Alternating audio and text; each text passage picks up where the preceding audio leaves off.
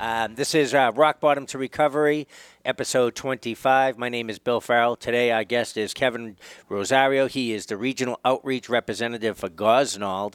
Um, Rock Bottom to Recovery can be listened to on iTunes, uh, Podbean, and we're actually uh, Facebook Live right now. So you can go to our Facebook page and you can check out past videos, um, and or you can just listen on the radio.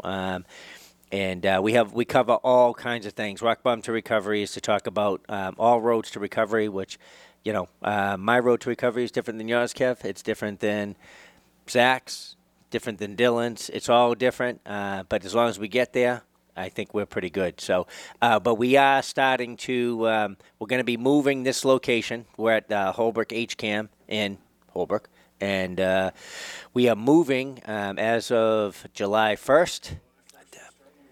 July 1st, we're going to pack up everything and we're going to head up to the new high school where we have a studio. Um, we're going to be filming Rock Bottom to Recovery uh, from the studio, and uh, that'll be. We'll be moving. How long will that take us? John Green, my man. Love you, brother.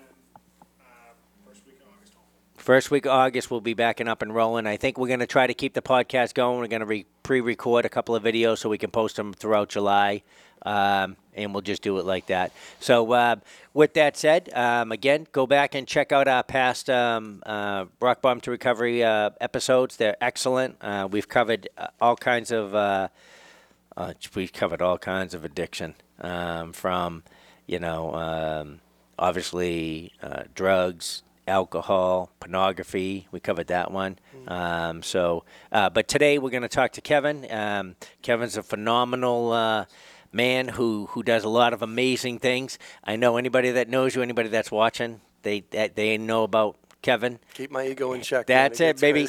hey, we're gonna swell up that head, so you you'll slowly see it go down. Um, so, Kev, uh, tell us um, how um, you got started. What age you started with, Yep. and um, did you start? Did you smoke? Did you start with cigarettes? I hated cigarettes. You did? I started with marijuana and alcohol in seventh grade, 12, 13, something like that. wow, seventh grade. Yeah. It's you know what as as an adult now, like seventh grade, you're like, man, that's so young. I look at seventh graders now, and Yeah. I'm like, oh my god, I was already selling weed in seventh grade. That's crazy. so tell tell people like, uh, I I saw you. I had no chance, Bill. I was Yeah. destined for jail and detox. Like, like- Yeah, but you did it with style, Yeah, man. man. Because as you say, you were an entrepreneur, and you knew that right off the bat. And so, tell us about that. All right, Tell man. us about your uh, your uh, entrepreneurship in the seventh grade. Hey, Cheryl. So Oh man! So first of all, Bill, thank you for having me. Um, I love Bill to death. He's good people, and um, whenever I get an opportunity to share a little bit of my story and maybe you know give someone hope, because we all know someone that's struggling. Right. Uh, more importantly, I love prevention work, and I really try to get out and try to get to young people. So if anybody you know has this, save it. And, and play it back to, to your younger people, adolescents, to try to divert them uh, from the path, you know. But you know, and I just want to give Gosnold the shout out right off the rip because they let me do this cool stuff. Like they basically are big on prevention and community initiatives, and and they let me, you know, have the autonomy and the freedom in my schedule to do a lot of cool stuff like this. Like I've been speaking at schools a lot Right. lately, and and it's all good, you know. So, um, just a quick plug: we do have a new outpatient site in Stoughton. We were in we were in Brockton for maybe 20 years, and we moved to the Brockton Stoughton line at the old Goddard Hospital, and we have primary mental health and uh, addiction programs there with one-on-one soap, PHP, IOP, Vivitrol, free family support groups on Wednesday night. So please check that out. where is that? It's at Stoughton, uh, 909 Sumner Street. That's the f- that's that's old for Goddard Hospital. um, yeah. I Outpatient actually stuff. um I um yeah. Because I actually had I, I highlighted a few things I wanted to plug because especially Oh, appreciate you. around here because if people don't know Gosnold is down in the Cape.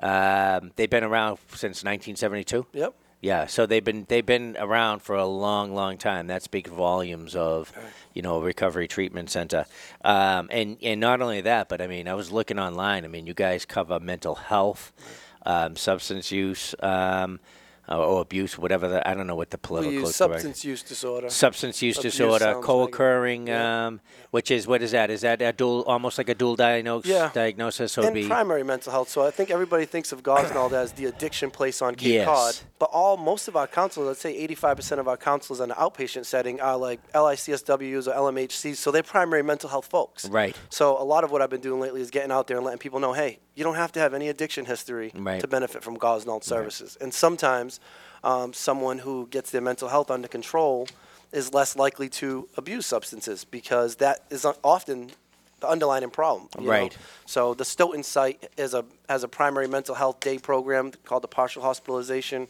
and they have a dual diagnosis. So if you've got mental health co-occurring and substance use disorder, you can go five hours a day.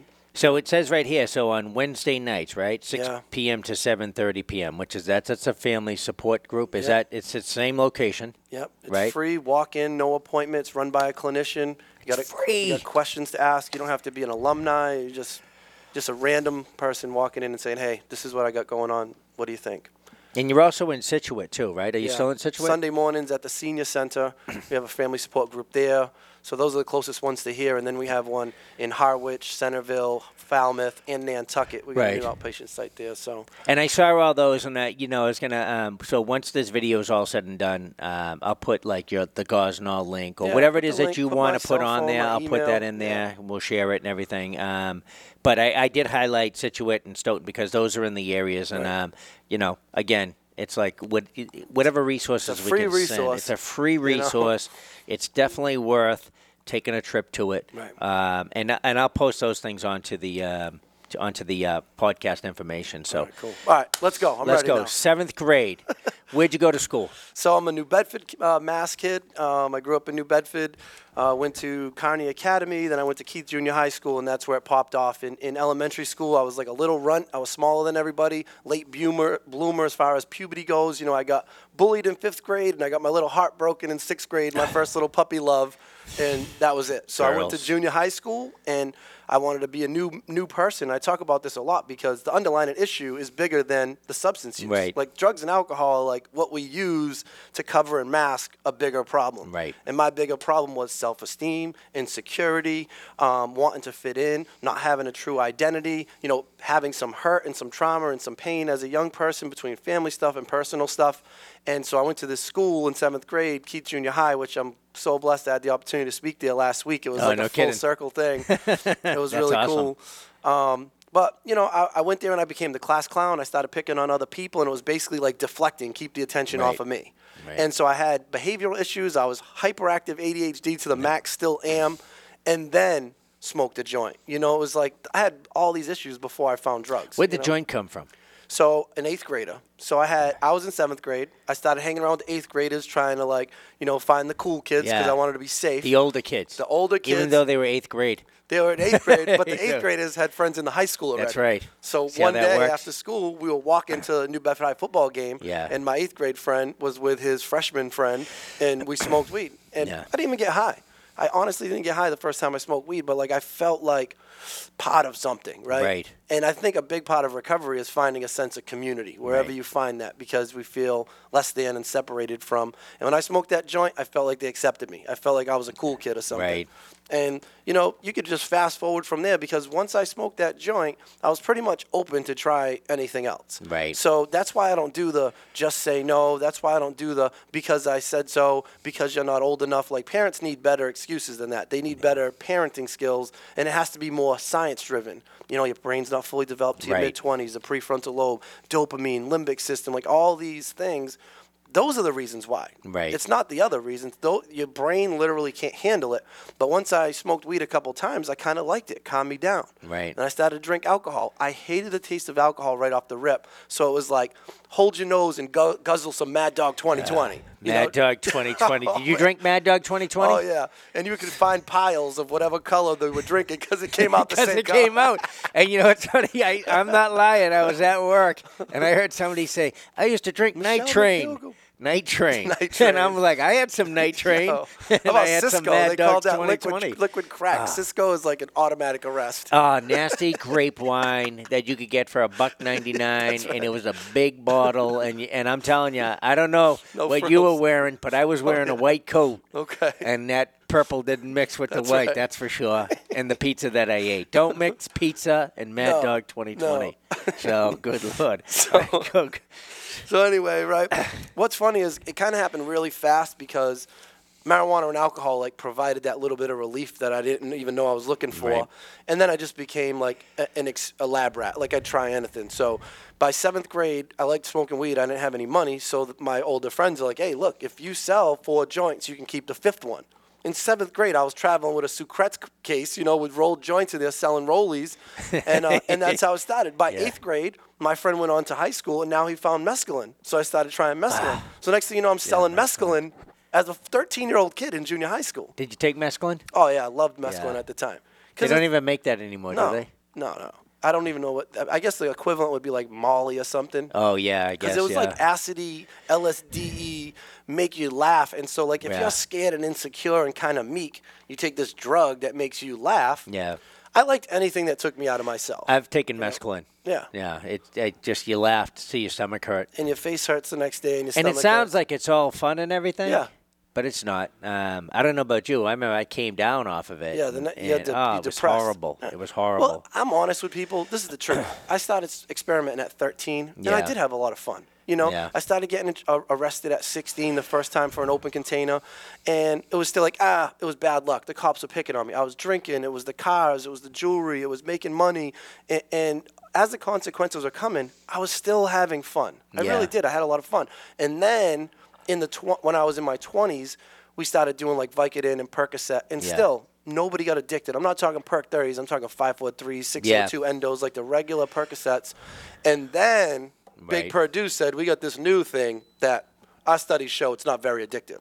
So the market got flooded with OxyContin, and people that were recreational Percocet users was like, hey, this is like Percocet Yeah. without the aspirin. And I'm like, I don't need aspirin. I have no use for aspirin. Right. And it sounds naive. I grew up in New Bedford. I seen drug dealers. I seen homeless people. I seen prostitutes, and I was selling drugs my whole life. Every every drug I ever used, I would sell myself Right. to offset the expense. I always had a job. First one with a car at 16. I'll never be a drug addict. I'm Kevin Rosario. I make money. Right. And we just started doing the OCs, and literally, I was just doing them with not a lot of thought, and to the point where I went camping one time. And This Yeah. was like the shift. I went camping, and you bring everything that you think you need for camping, right? couple 30 packs, hamburgers, hot dogs, some weed, and I happen to have like a couple pills left. Yeah. At that point in my life, I don't need OxyContin to get through the weekend. Yep. I didn't think. The next day, I'm out, I get sick. Hot, cold sweats, stomach's all upset. I'm all messed up. I'm like, man, I feel like I got the flu. It's July. Yeah. My friend's like, Kev, you're dope sick. Dude, I was so offended. I could have slapped this kid because I'm, I'm Kevin Rosario. Yeah. My ego was always so swollen to hide how really scared I was, right? Yeah. And the kid was like, oh, yeah, here's a little pill. Took it, 20 minutes, right as rain. And I was like, oh, no. Man. And from that day forward, it's let's not be sick. You know, yeah, I got Which high, is- yeah, I had fun, but that's what it ends up in the end, you know? And so, and you know this because you, you, like you said, you do. You're always out. You're speaking. You meet a lot of people. You meet a lot of doctors and everything. And and the information that we have now, when it comes to addiction, how it affects the brain, like. Um, uh, we just had a couple of uh, uh, psychiatrists, uh, doctors, whatever they were, speak at a. Oh, you remember that? There was the. Um, it was the from home base.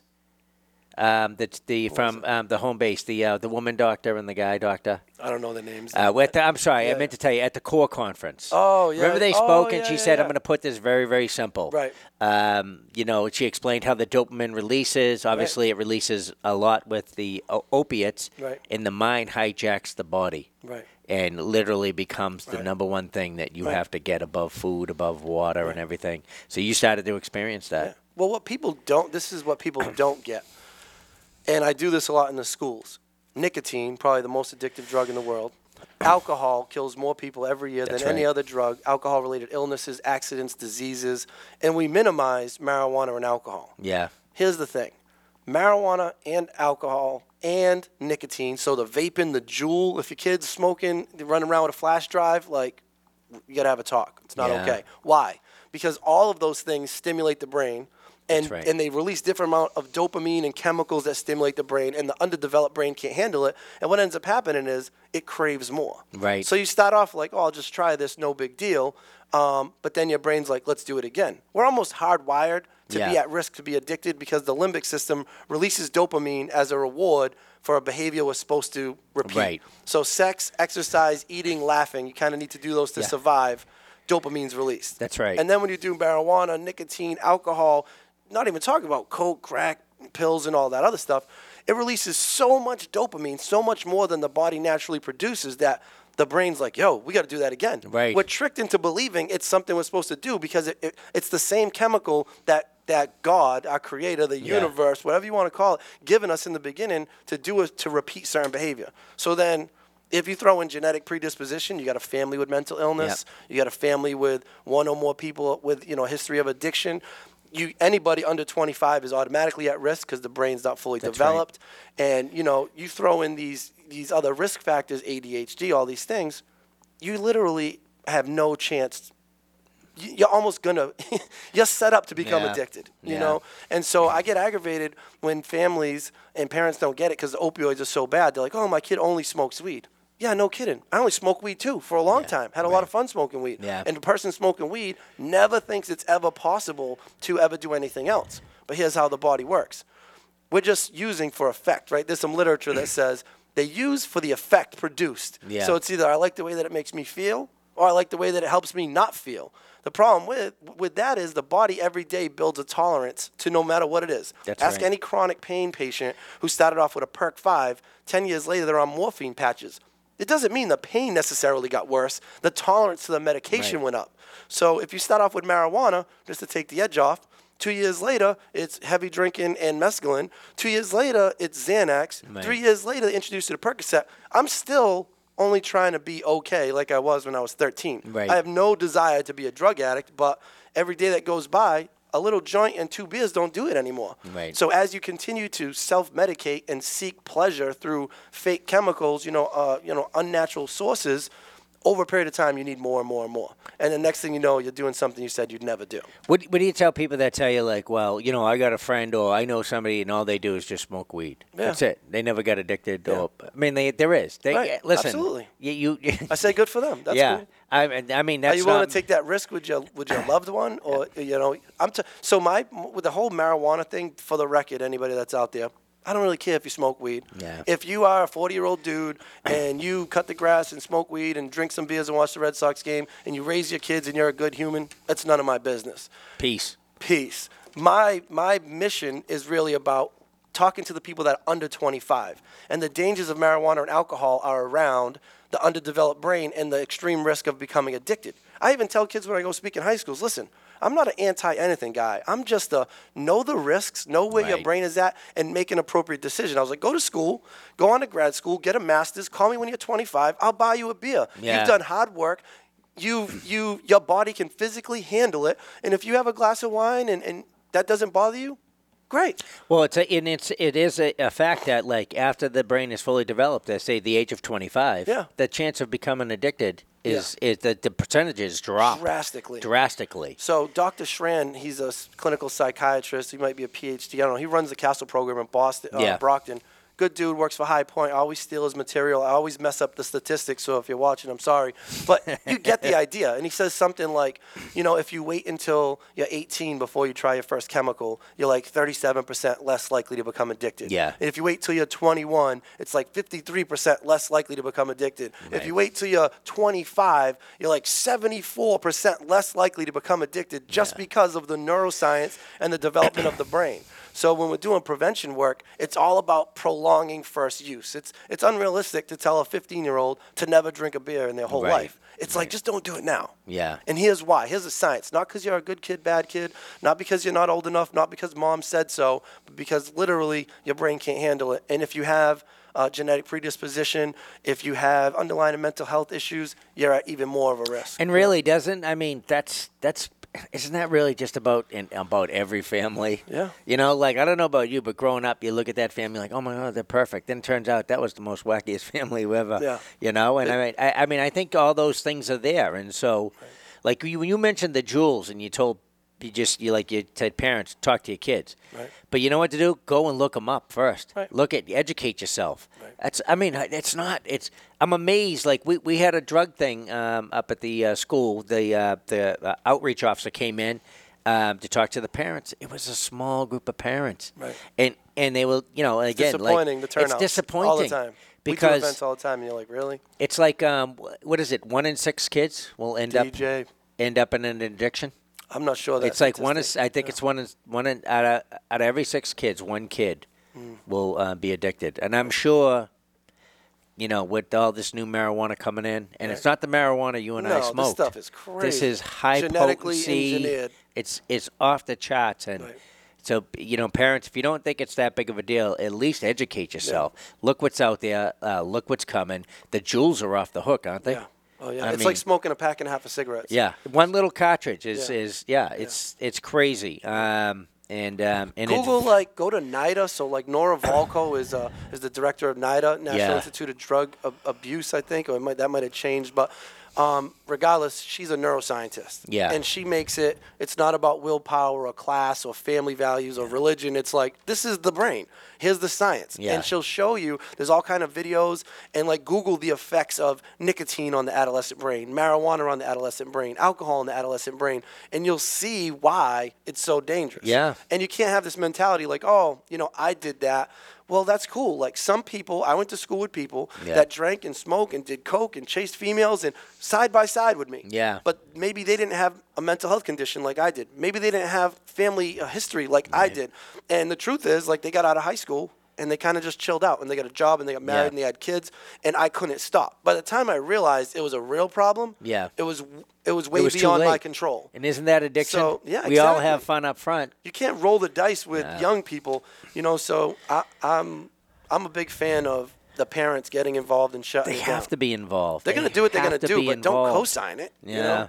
Do you find that um, are you able to get into schools a lot? Um, It's it's been a lot more um, open, and I've been like I've been lucky that I do a lot of community stuff, and I don't even got a call. Like, yeah. actually, I Well, ha- people know you anyways too. Well, I have a, so- I, and this isn't ego, but like I literally don't have enough time because the schools have, I've finally seen that there's something they want to do about this. Yeah. So like I was just in Whitman Hanson last week, and that was huge. They had like I don't even know 700 kids and their parents. It's the athletic send off. It was mandatory to attend. Yeah. And, and I came, and this other lady came who was great. And then people start calling like, hey, you know, you went to Thayer Academy last year. Can you come back? And I start looking at my schedule, and the good news is, is like I got a team of like recovery coaches Yeah. and other people that can can do a good job, you know, and Yeah. share experience. So we're trying to meet that need as much as possible. But I tell the schools, I'm like, can you make it like a forum, make it big? You know, we I started off the first time I spoke in a school was in a health class of 12 kids. Yeah. and I'm like, hey, listen, I'm all about being of service, but like, can we fill a, a auditorium or do an auditorium. It's it's it's important. It's imperative. It is you know, imperative.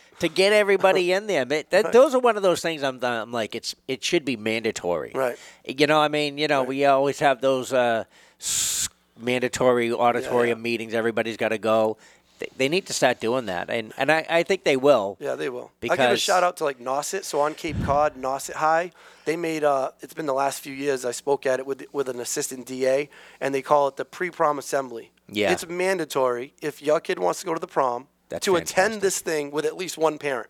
See, that's that's fantastic. And we fill the room, and the DA talks about social host laws Yeah. and the legal side of allowing young people to drink or smoke or whatever, what that looks like for the parent, and then the legal, you know, ramifications of a young person getting caught intoxicated or driving under the influence. And then I come in and I kind of do the recovery prevention brain science Yeah. stuff. And hey, hey, this is how you know. Hey, I was the cool kid. I had fun. I get Yeah. it. I'm not trying to be Debbie Downer, but like at the end of the day, at 22 years old, I was shooting heroin. Yeah. And once I crossed that line, I thought I wouldn't cross.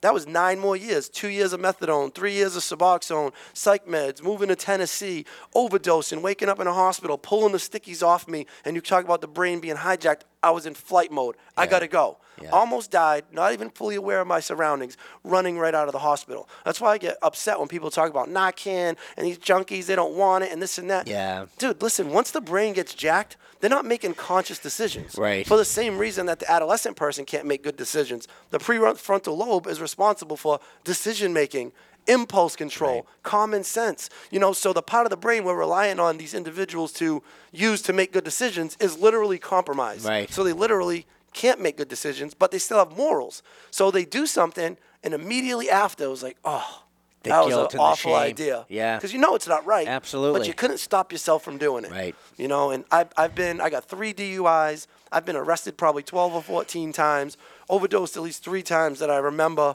Um, been to seven or eight detoxes, a couple halfway houses, like I said, the clinics.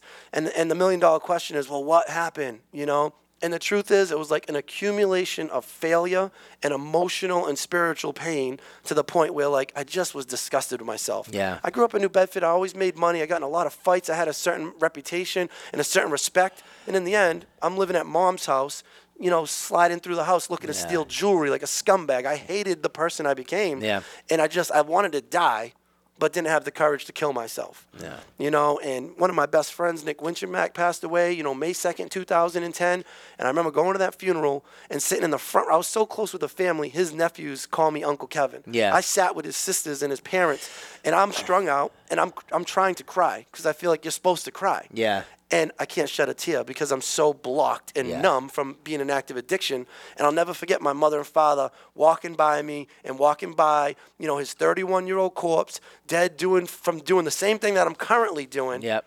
And like walking by and looking at me like knowing I could be next. Yeah. And and not even being able to say, Don't worry, it won't happen. Right. Because they've already got the ambulance bills. It they know like I was next. And I'm so sick and I'm so stuck that I would leave that funeral and go home with his little funeral card and put heroin and Xanax in the spoon and say, Rest in peace, brother, and Yeah. blast it off. Yeah. And I did that for two more months.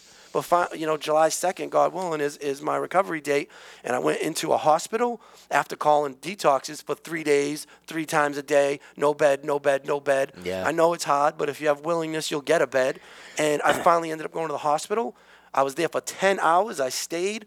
I got cleared by you know the crisis unit, and then I ended up in an ambulance on a dual diagnosis unit. Then I went to a CSS. Where'd you end up going? I went to Plymouth High Point, a dual Okay. diagnosis unit. And then I went to, uh, to High Point TSS in New Bedford. And then I went to North Cottage in Norton. I stayed in treatment for 10 months. And I did everything treatment has to offer. I had a psychiatrist in the beginning that prescribed me non narcotic anxiety meds, depression meds, and sleep meds for three months. Take Yeah. the edge off just to keep me in treatment. Yeah. And then I got off all the meds. I prayed every morning, prayed every night. Went to a meeting every single night. Went to the gym four days a week. Joined a sober softball team. Uh, got a sponsor. Was working the 12 steps. Um, had a therapist. The, the program offered groups, so I was doing like groups the whole time. You know, hanging around positive people and simple things people take for granted. Yeah. How about this?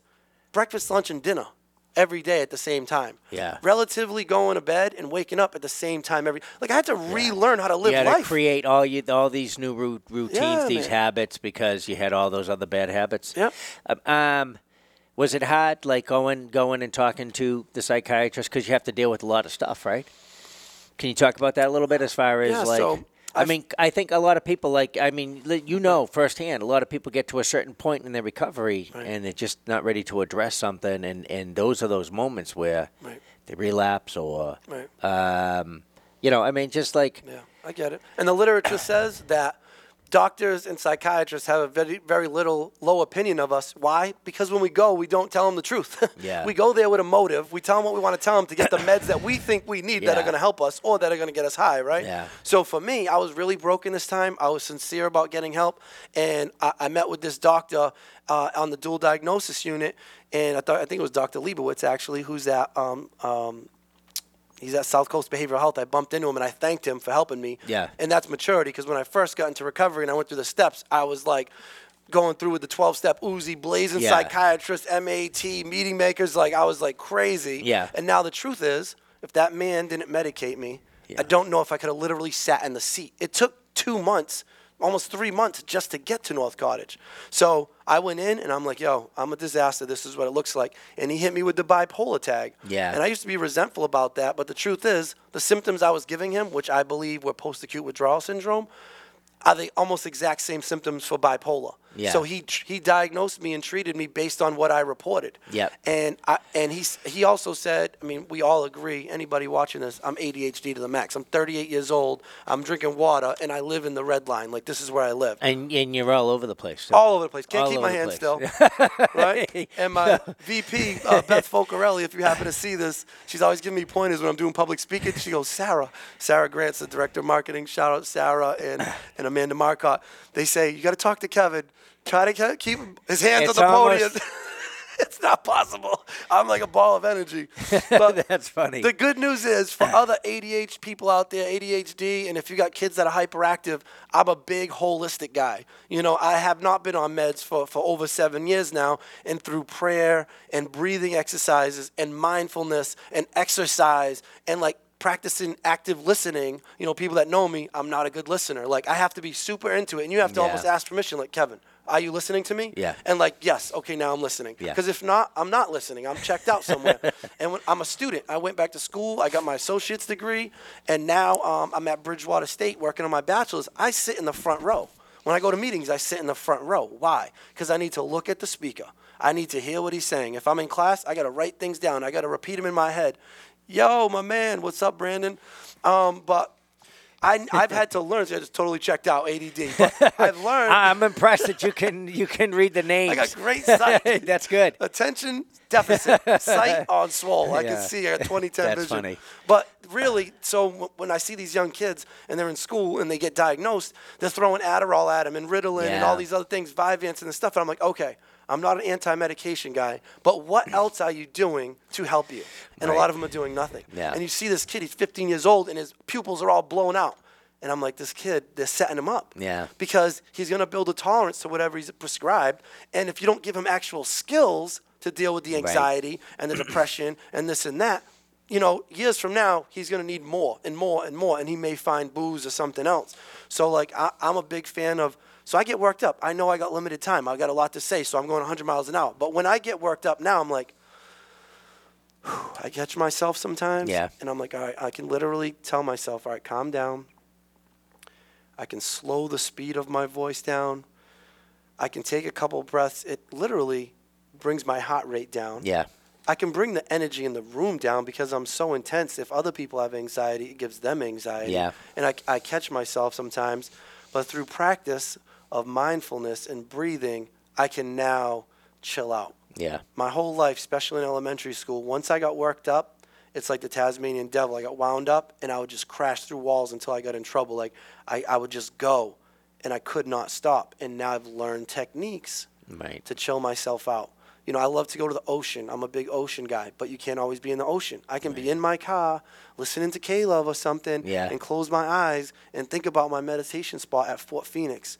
And I think about the bay and it's like just calm, little bit of ripples. And then it's like, but you got to make your cell phone bill or something, right? Like thoughts will never thoughts will never stop coming. I know. So I don't try to like be like this Buddhist Zen monk that doesn't think.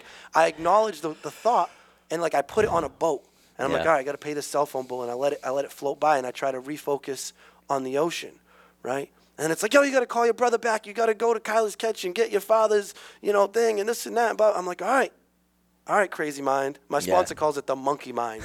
it's always racing. So I've learned techniques now. When I practice meditation, I have longer periods of feeling the bay Yeah. and less boats. Right. But the boats still come. The distractions still come. You Can know? can I put my bills on that boat? Yeah, man. Put them. I ain't paying them, but you can let them float by. they, they're gonna come back. Yes. No, but I know what you're talking about because I get the same thing Yeah. sometimes. Sometimes life, like it's right there, man. Right. But I think it's important.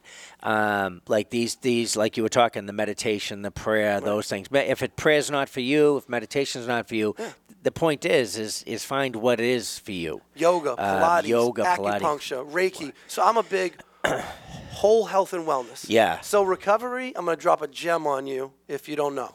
Recovery is not about not using drugs.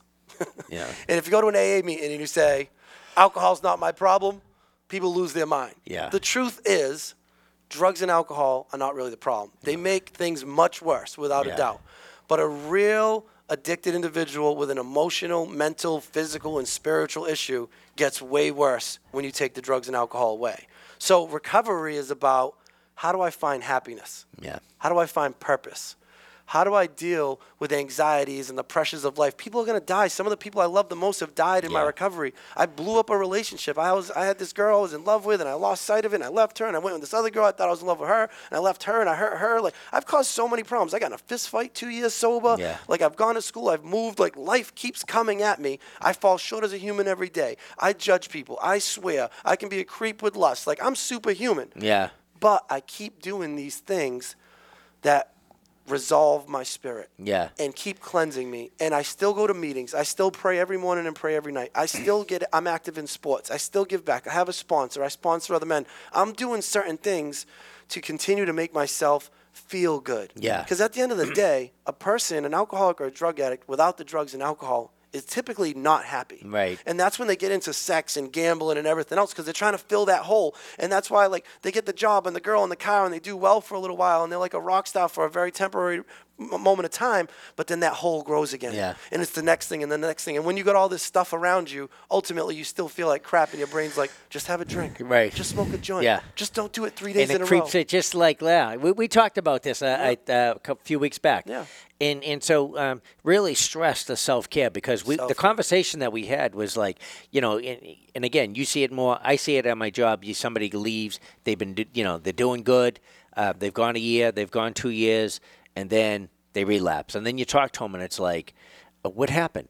You know, Same story oh this time. and this, and then it's like, but a lot of them will say they all stopped doing Whatever they would do. whatever it was That's right. and and uh, and and I just believe like you know you if you um you just like you have that like you were talking the voice it got to pay the bills and stuff that voice just tells you hey kick back relax today You got this. Y- you know it's like you worked hard today you don't need to go to that meeting Right. And then before you know it you haven't been to the meeting in a week two weeks uh, three weeks and now like you said you can feel it. So it's really like just stress. Stress that self-care because you have to take care of yourself Yeah. first before you start taking care of others. It's it's double down Yeah. for correctional people, by the way. I know. It's double or triple down for addiction and mental health professionals because there's so much transference and counter Yeah. Like, and if you're in recovery and you're trying to run around and help people in recovery, you will literally burn yourself down trying to save people. Yeah. I know I can't save anybody. Yeah. I know I couldn't keep myself sober. There's a power in the universe Yeah. and a whole fellowship of people that help me stay sober. Right. And I need to stay plugged into that. The recovery story is always the same. I went to treatment. I found things that helped me cope and helped me feel good. Then the blessings of recovery get in the way. The goal is, as the blessings come in, to not lose sight of what got you there. Right. Because the relapse story is always, I was going to meetings, therapy, acupuncture, Reiki, the gym, whatever someone's treatment plan is. I'm a, I'm a 12 step guy. I'm a whole health and wellness guy. I believe in I need a multitude of things to feed my mind, body, and spirit. Uh, I'm very open to whatever anyone has to do to find peace. Right. But whatever you find, you can't let up. Right. You got to keep going. You know, and recovery's possible. I have an amazing life. I just got back from Bahamas. You know, shout out to my boy Cliff. He just got married in Tara. You know, I went there a free man. I don't hide from alcohol. I don't hide from drugs. I went on a straight booze cruise, and I'm not bragging. But because of solid recovery and good people in my life, Yep. I went and had fun on a four day cruise and never thought about drinking. And I had a good time. And it's fun, isn't I it? had a blast. Yeah. You know, it, it, you can, you. I'll always be a person with this disease, and I believe that if I ever put any kind of substance or chemical in my system, it won't be long before I crash and burn again. Right. But I do believe I, I have recovered from the hopelessness. Right. I'm no longer hopeless. Yeah. I live a free life. I'm not addicted to any medication. The government doesn't have any grip on me. I don't care about a psychiatrist. If I want to get on a plane right now and go visit my aunts in Portugal, I'm gone Yeah. And I'm going to be okay there. Yeah. Because the power of the universe is going to be there. Yeah. And if I'm there with good motives to be helpful to my family, I'll be safe and protected. Yeah, so it's really like, uh, and we've talked about this. We have a uh, one of the episodes. We uh, Shane um, Johnson and myself. We talked about the higher power. Yeah. It's it's important. It clicks. It it it's it's it's huge. I mean, whether wh- whatever it is, um, you, you got to keep that thing. You got to stay connected to that. Um, it's just like if you're working out. If you're not working out, you're going to get weak. Right. Um, and so you have to maintain it. It has to become a way of life, but it's a good way of life. I go out all the time. I do stand up comedy. I'm, I'm out. People are drinking all around me. That's fine. I don't have a problem with that. I'm good. But like you, I can't touch. I, I, I nothing. I'm Nothing. a total abstinence guy. Yeah. I, I had surgery. I didn't even take pain meds. I, I won't take, you know, psych meds. I won't take anything. I'm like, I'm even sketchy about taking an allergy pill, but I got bad allergies. So I really don't try to put anything in my body that's not necessary Yeah. that could set off that allergy or that craving, you know? Well, I will tell you. So I was the same way for the longest time. I had diverticulitis, and it's extremely painful. Um, it literally uh, got to a point where, over like a long period of time, um, I finally got to the point where I was like, I have to take some pain meds. Yeah.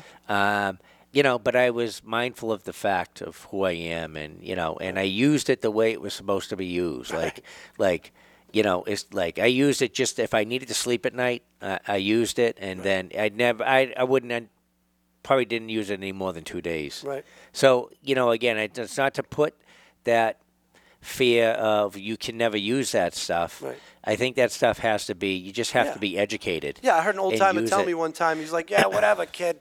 Tell me when you have a hip replacement, you ain't gonna take a Percocet." You know We're all going So- down that road. So I had an ACL done, and Yeah. they tried to give me perks, and I wouldn't take it, and they gave me tramadol to take twice a day for a week, and. I took it uh, once a day for Yeah. three days because it was so bad. But this is what I did: I told my sponsor, I had my mother keep it. Um, I, I wrote down a list every time I took it, and uh, like I was accountable to it, and I was telling people, "Hey, look, just to keep a heads up, I have to take this." And I was in a chair with ice on my knee for three days. I was not going to be able to move. Yeah. And on day on day three, I was at a meeting. Yeah. And I told myself, hey, I need help. I, I can't drive for a little while. Reach Yeah. out to the fellowship. I took tramadol for three days and, and just always be on. It's the sneaky stuff that'll, Right. that'll get you. Yeah. You know, so at the end of the day, the best solution or the best medicine for addiction is love. Yeah. love is the solution. Find a way to fill your heart because if you're truly happy and you're content Yeah. and you feel love in your heart, drugs and alcohol have no power. No, they seem don't. seem ridiculous. Yeah. But the problem is, if you don't do whatever you got to do to keep that feeling in a healthy way, not obsessing over money and power and sex and, and the gym and steroids and all the weird stuff people do. Yeah. Like if you find a healthy way to experience peace, drugs are laughable. Yeah. But if you deviate and the anxiety comes back and the racing thoughts come back and the anger and you want to slap people and you're like, "Arr," all of a sudden your brain's like, hey, Yeah. we know what works, Yeah. but this is how we're going to do it this time. Yeah. I don't know anybody that pick picked up a drink and said, "In three months, I'm going to shoot heroin, sell all my jewelry, and like go back to treatment." Yeah. The brain is like, "No, you're good. Yeah. Just the brain will tell you just a little bit of wine at dinner. You'll be fine. Just a glass. You and then a problem with alcohol. and then and then you have that glass of wine, you're like, Yes, I can do this. like, yo, Kev, you got a bed? Any beds I got? Yeah.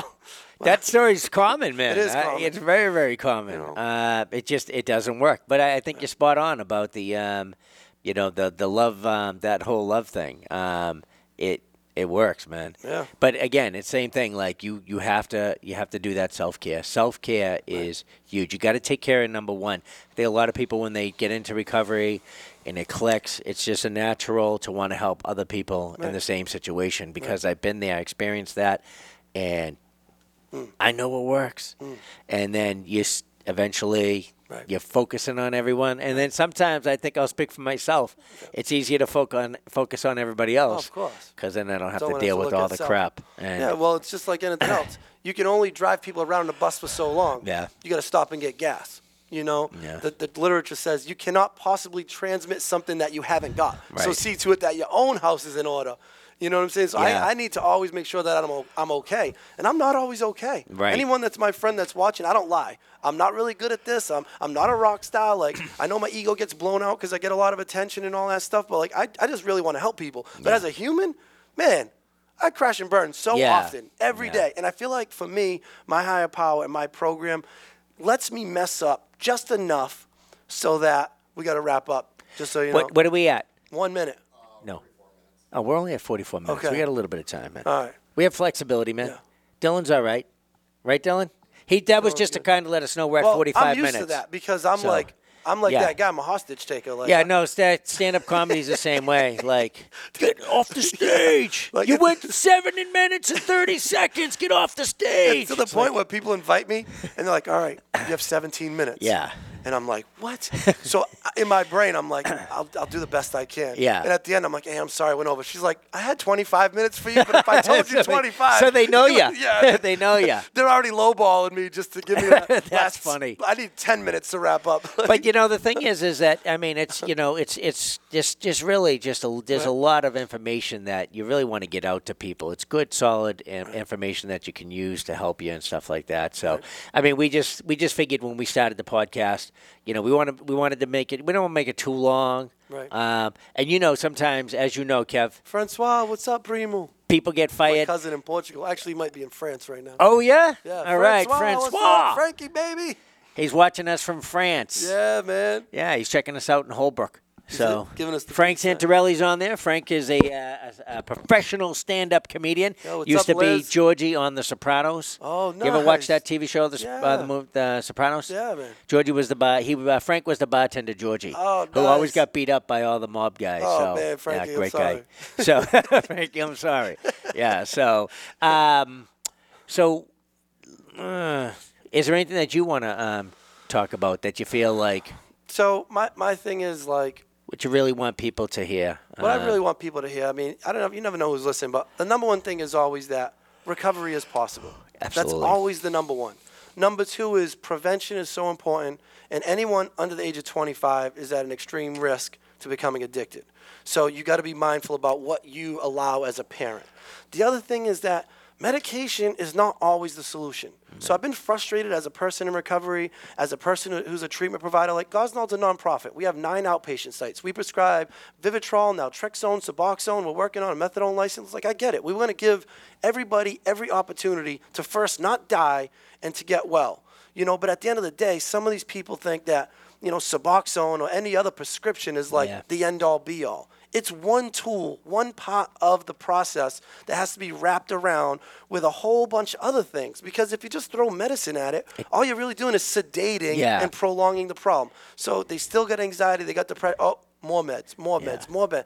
And absolutely, like I think if a bunch of people were on Suboxone, they'd be less likely to die, but they wouldn't necessarily be free from addiction. Right. You know, th- Right. It it should be a tool used for high risk people to transition, and too many of the people that make decisions are selling it as like it's the thing. Right, and So it's not. I respect It's all part that. of it. It's part of it. Yeah. Even when we do Vivitrol, even when I say 12 step, I'm like, go to 12 step, but go to the gym, eat healthy, watch your nutrition, go back to school, get a get well job. It's never one thing. And anybody that like pushes one thing, you got to wonder what their motive is. Isn't that the human? Isn't that isn't that what the human way? Like, you want to lose weight? This is the way. Pill. What up, uh, Or drink, or surgery, or Right. it's just. Right. It's not. It.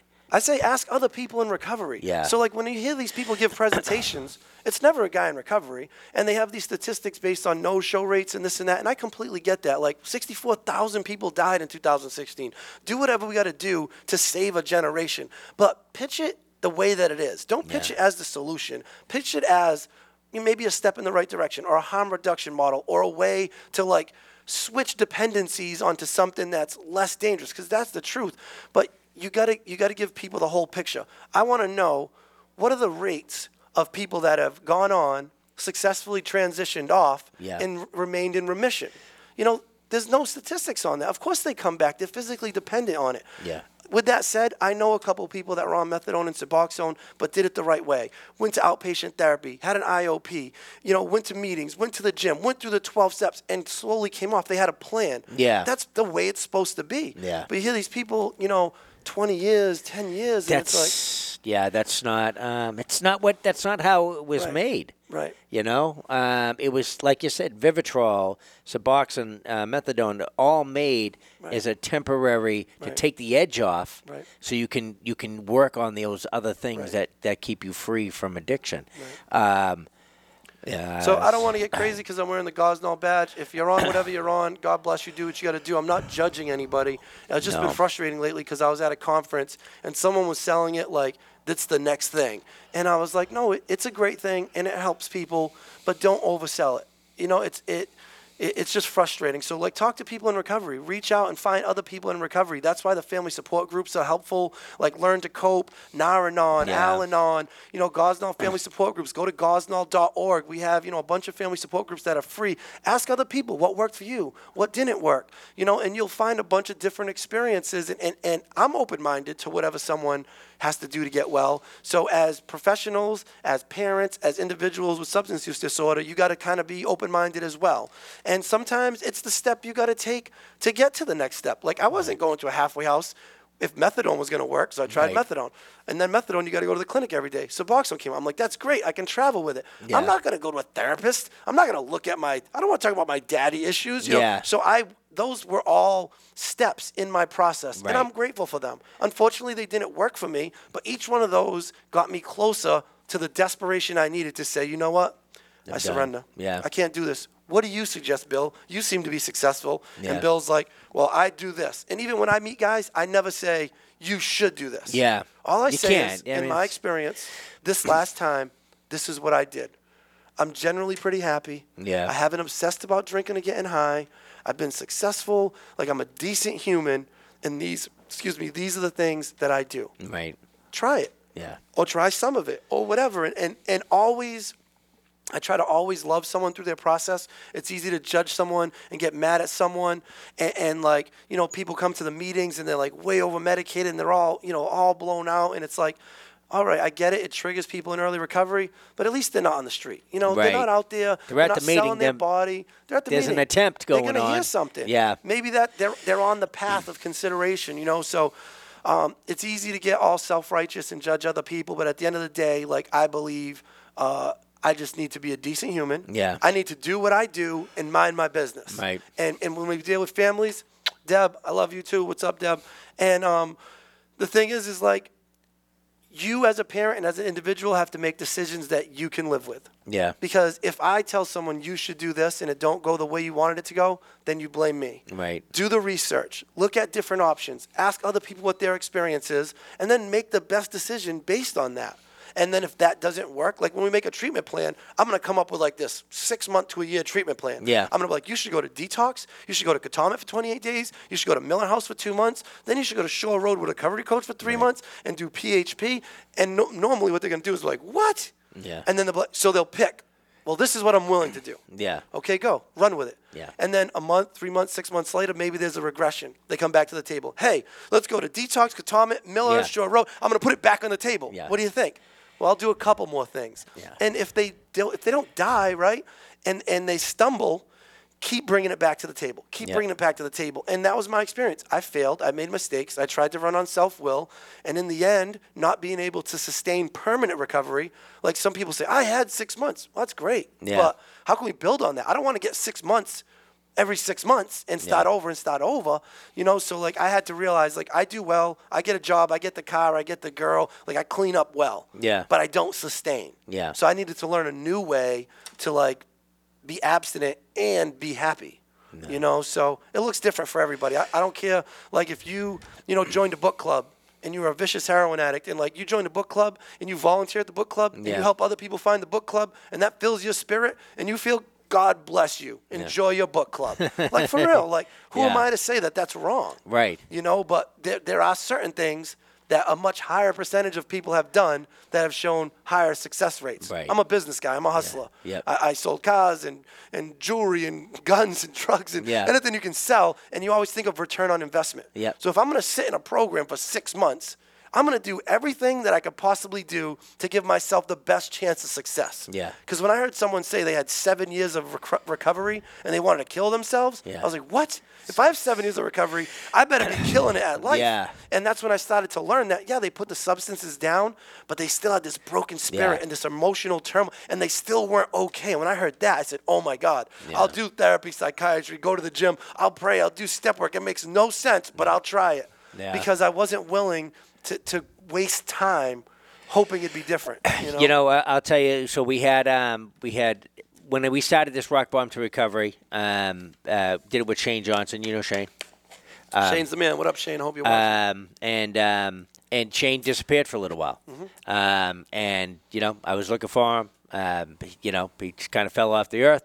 and called a couple of people that know him. I said, "Is he okay?" That's all I care about. Right. And yeah, he's doing okay. And then I connected back up with him. I'm like, you know, he was just telling me it's everything, stress of life, everything coming down, and you know, he realized I got a lot of issues I have to deal with. Right. So he came on to, to he actually came back and um, he came on the podcast and he talked about how all this stuff was going on in his life and um, you know he realized now I gotta I gotta start like dealing with all these other issues Right.